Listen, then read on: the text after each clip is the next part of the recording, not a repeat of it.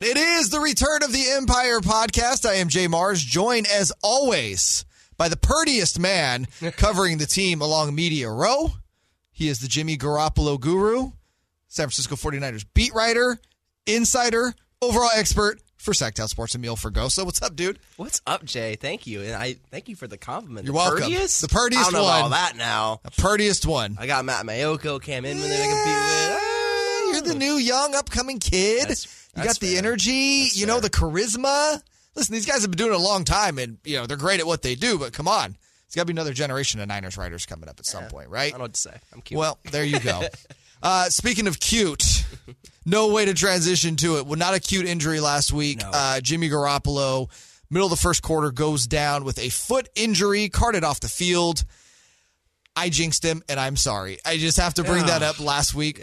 I mean, I don't know why I felt the need to bring it up last week before the game. Like, you know, this Jimmy Garoppolo guy has a tendency to get hurt, and there it was. So it's on me, Niner Nation. I am sorry, but our savior is gone. but Savior. but look down the sidelines. There he is, Yep. Mr. Irrelevant. Yep. Brock Purdy comes into the game. First of all, uh, take us through kind of what it was like in the stadium when Jimmy went down, and then when Brock Purdy got onto the field.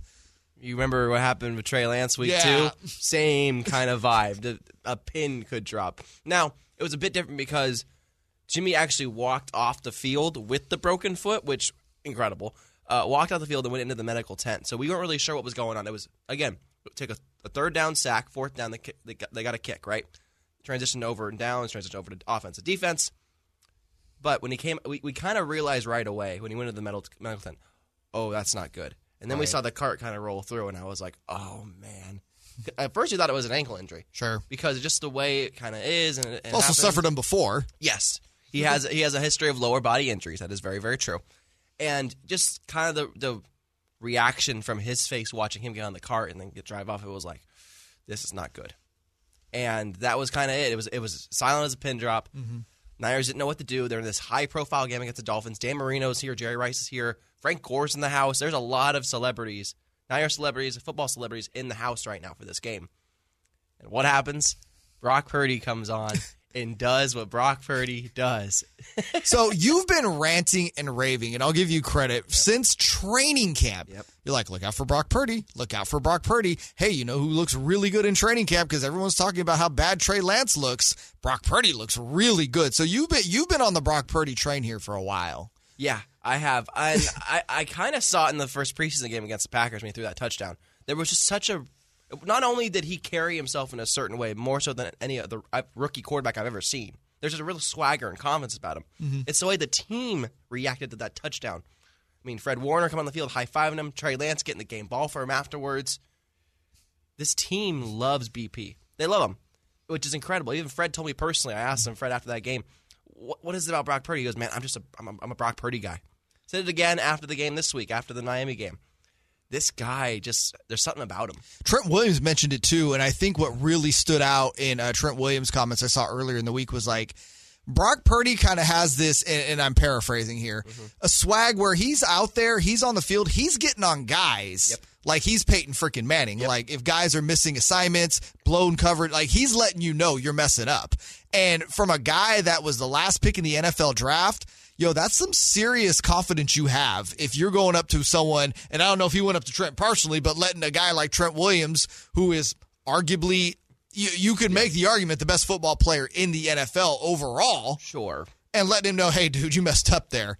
That takes some stones, man. They all said it. I mean, Devo said it takes nuts to call the timeout without Kyle Right. calling a timeout. Rookies don't do that. It takes some stones to call out players. It takes some stones to admit they're wrong. This guy just has confidence in himself and ability and belief in himself to go out and perform at the highest level. He's a perfectionist, at least according to him. He wants to Right. be perfect. and he threw he threw the interception obviously which not entirely shocking but the two touchdowns he looked really good on both of those drives and i'm wondering you know he's going into this game on sunday what a debut as a starter Yeah. to go in and your first opponent you're looking across the field is tom freaking brady Tom, no friggin' hey, no Brady. big deal man no. no big deal at all No. But you you know, so he looked good in the Miami matchup. Obviously, Brock Purdy has been the talk of the town for the last week. Yeah. We just kind of went over how you know his teammates react to him, how you know the media is taking a, it seems like a very much a quick liking to him. I mean, this kid is sharp in his answers too. Like this is not your run of the mill rookie you have you're throwing out there.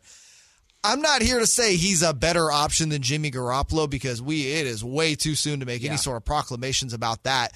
But moving forward, do you feel like he's at least an adequate backup? More a so- guy that can come in and get the job done? More than adequate, I think. I, So you don't think like Super Bowl chances are shot right now if Brock Purdy's it for the remainder of the year? I don't think they're shot. I, again, I'm not picking them to win the Super Bowl. Sure, of there course. Are, there are more talented quarterbacks. I think when it comes down to it, can get the job done. Patrick Mahomes per se.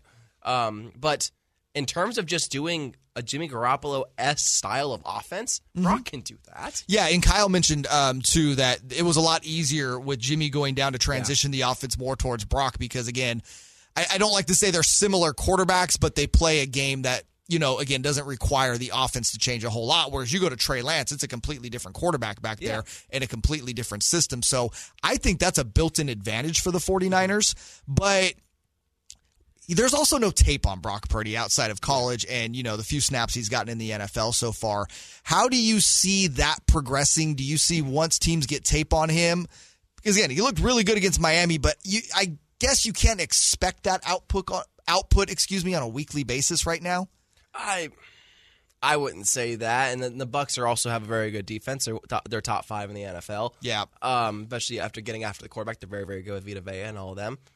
But Purdy can do good things, and I was talking about this yesterday on on, on This is social a media. quick release. That was the Yeah. first thing that shocked me. yeah, was his hi- release. Mm-hmm. his qu- his release that throw to Kittle especially because he, he talked about it. it. It wasn't a hot route. It wasn't anything like that. They they they knew that if this guy's coming off the edge, that Kittle is going to be open on this route. They knew to go to Kittle right away, and Purdy knew that himself. So he trusted that Kittle was going to be there, and then just threw it. And and having that timing, especially considering I don't know if you saw some of the quotes I had. yeah, They've had four reps Mm-hmm. with Brock Purdy before Week 13. that's insane. Four. But I also read that he basically stays after practice Yes. every time, gets with the coaching staff, and basically runs the exact same stuff that Jimmy ran during practice. It's like he was preparing him. And you read about this, and I think it was Sean Salisbury who was on with us on the Carmichael Dave show this past Tuesday talking about some backups. They don't ever expect to get in the game, especially at the third string level. So they don't really prep like that. But it was very evident Brock Purdy felt like he might have his number called at some point this season. He was prepping like this was going to eventually be a thing. Look, Brock was going to be the number two quarterback if Jimmy didn't come back. It wasn't Nate Sudfeld. Right. It was going to be Brock Purdy backing up Trey Lance. That's how confident the Niners were in his ability and his poise to control a pocket and, and command offense. So that's the that's that's the reason. isn't it amazing a guy like that falls that far in the draft? And you know, we've seen this before undrafted quarterbacks coming out and doing great things, but what is it about him that we're seeing all this great stuff with the Niners? Why do you think he got passed on though in the draft? He's only six foot one. Yeah. it, Uh, he's not super tall. He can. It's hard to see over the trees. And then, you know, he played at Iowa State, a, a good Big Te- Twelve school, but nothing to like write home about. Even though he is the record holder for like forty different records or something crazy like that. Um, a- again, just hearing reactions from other people around the league, they were shocked that, that he fell that far in the draft. Yeah. they thought he would go higher, fifth round, fourth round. Who knows? See, to me that makes more sense. It's like, Yeah. man, I feel like he's getting the Mr. Irrelevant title, but it's not fair almost. Like, granted, that's where he went.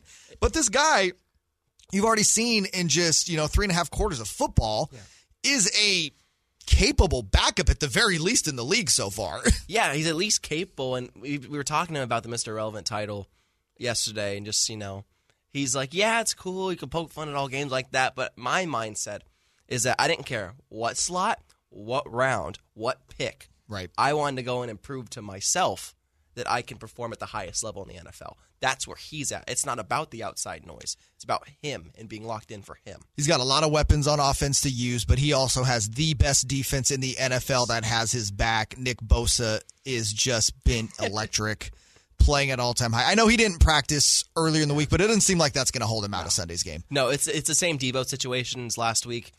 He had a, he had a quad injury. Debo did. Nick Bosa has what they're calling hamstring irritation. Irritation. This is Ow. just going to be a new thing, apparently. this is a new term th- this year for the Niners. Don't know what it is, but irritation of the hamstring. And I think it was D'Amico saying this week basically like who who else and this is a good and he asked this of reporters and I think it's an extremely fair question. Is there anybody even in Nick Bosa's league right now for the defensive player of the year? Micah Parsons, maybe Matthew Judon, you know, th- All those having guys. great seasons, but the way Nick Bosa has played this season, Yeah. I don't, I, I don't agree with can't- that. I can't I can't find anyone else that deserves first place votes over him. I, I And agree. again, Micah Parsons is amazing. Yeah, Like, I I'm not- agree. there's no shade at anybody else. It's just Nick Bosa's on another level this year. Especially considering he's missed one game. He's missed one game. One and a He's half held games. every damn play. Yeah. Could you imagine? And this is where we get this is fun fan stuff. If they didn't, if if holds were called, Sure. and as a defense, you just realize like, okay, if I hold Bosa, a lot of times they're going to throw a flag on me. These sacks does he have? 14 and a half. No, I mean if that's the case. Oh, how many sacks does he have if he's If, if he can't Oh. be held, if like that, 22? He already has the I- record, okay, you- probably. I was going to say you took the words right out of my mouth. I was going to say 22 and a half. yeah, he has the That's record. amazing. This guy's 14 and a half sacks, and that is basically. I hate doing the it's Nick Bosa versus the referees and the offensive line, but it's kind of It really- Nick Bosa versus the referees and and the offensive line. it is. No, every single play Nick Bosa is pretty much held on because Nick Bosa is that good. If you don't Yeah. double team him, good luck to you guys. Good luck. How do you think Eric Armstead looked last week in his first game back? Again, fantastic. I'm being honest with you. Fantastic. He's not the player that's gonna that's gonna be a stat stuffer. That's never been Eric Armstead's No, that's thing. just not what he does. But his impact on the field, and D'Amico even said it yesterday, was sudden. Having him there because they were rotating him in and out, trying to work him back in, into the defense. You know, he's coming off serious foot and ankle injuries that's kept him out most of the year. Just kind of working him in and out. He missed some series, came in for one. It was clear when he was not on the field, the Niners' defensive line struggled to penetrate. But when he was on the field, oh boy, was he a problem creating holes for Nick Bosa to run through, especially on that one play, Right. pulling two uh, interior offensive linemen so Bosa could loop around and go th- up the middle. That wasn't happening without Eric Armstead there. No, and we're kind of jumping ahead to uh, the matchup Sunday with Tampa, but Tampa does not have one of the better lines in the league. No. I think if you know you get Eric in there for a consistent, I, I think they might feast on Tom Brady this weekend. It's gonna be a real problem, especially considering Tristan Wirfs looks like he is out this week. Donovan Smith is uh, in an advanced age. I'll just say Right. that he's not not the same player. Their best lineman is is Shaq. He Mason. might have peaked in his, his football career. Yeah, but I that's think what he's I like to say. peaked at, at age like 35. I think he's That's peaked. pretty good actually, though. He's- you know, he's- he- I like Donovan Smith. He's a, he's a nice guy, a solid left tackle. He he can't handle Nick Bosa. No, that's just not going to be a thing. And like, if again Armstead is in there on a consistent basis this week, I, I don't know. We were having this debate this morning. Who do you see having more touchdown throws on Sunday, Tom Brady or Brock Purdy? And I think it's a legitimate question. touchdown throws. Yeah, Whew. it's tough, right? Like, Yeah. you know, in any normal scenario, it's like, dude, Tom Brady versus a guy who started out as a third string quarterback in week one, like Tom Brady should, you know, win this handily. But when you consider the defense, the offensive line problems we know were with Tampa. just the offense in general, their struggles. This Yeah, year. and then you know Brock Purdy again having weapons around him. You know he's going to get pressured. They're going to they're going to bring the house to try to rattle him. But again, he has guys that he can just dump the ball off to and let them work. I'm going to say Brock Purdy yeah. has more touchdown throws than Tom Brady this weekend. I could see I could see Brock having two and Tom having one. Yeah. I could easily see it going. going Maybe that even way. three and two if you know Maybe. they're feeling really good. if Purdy can move the ball that well, then yeah, sure. Man, and you know this would be the first time a guy starts. I believe what is the stat? The first time, anytime a guy has started his first game against Tom Brady, he's lost. yeah. I Tom, believe Tom, Brady's six and zero. in Tom those Brady's games. beat every single rookie quarterback he's ever. Yes. faced. It's Every a single one. Crazy stat. Dude, what a notch on the belt for Brock Purdy this weekend if they can get that victory. Oh my gosh! If they beat Tom Brady with Brock Purdy, that might be one of Tom's worst losses of Es- his career. Especially because you start to hear again and I I don't really buy these rumblings of the Niners potentially being interested in Brady next season. I still think this is Trey Lance's team come next year. But oh, I'm not reporting anything, so I don't want to go with it. So Okay, well, all right. Either way, I just man, that would be an interesting scenario if that's the case. yeah, But I, I still don't think Tom will be here next year. Uh, I think it's between the, the Niners and the Patriots. Really? You could see him back with Belichick? Yeah. I God, I think the Niners are more realistic at this point. No, I don't think he stays in Tampa. I think he goes home, and I think that's either. and by that, you're saying there's no chance of retirement. Where do you He's not throw retiring. retirement? He's not. no. He he can't retire now. Well, he can. He, I mean, he can. He already can. has. I say he's done it once. He already has.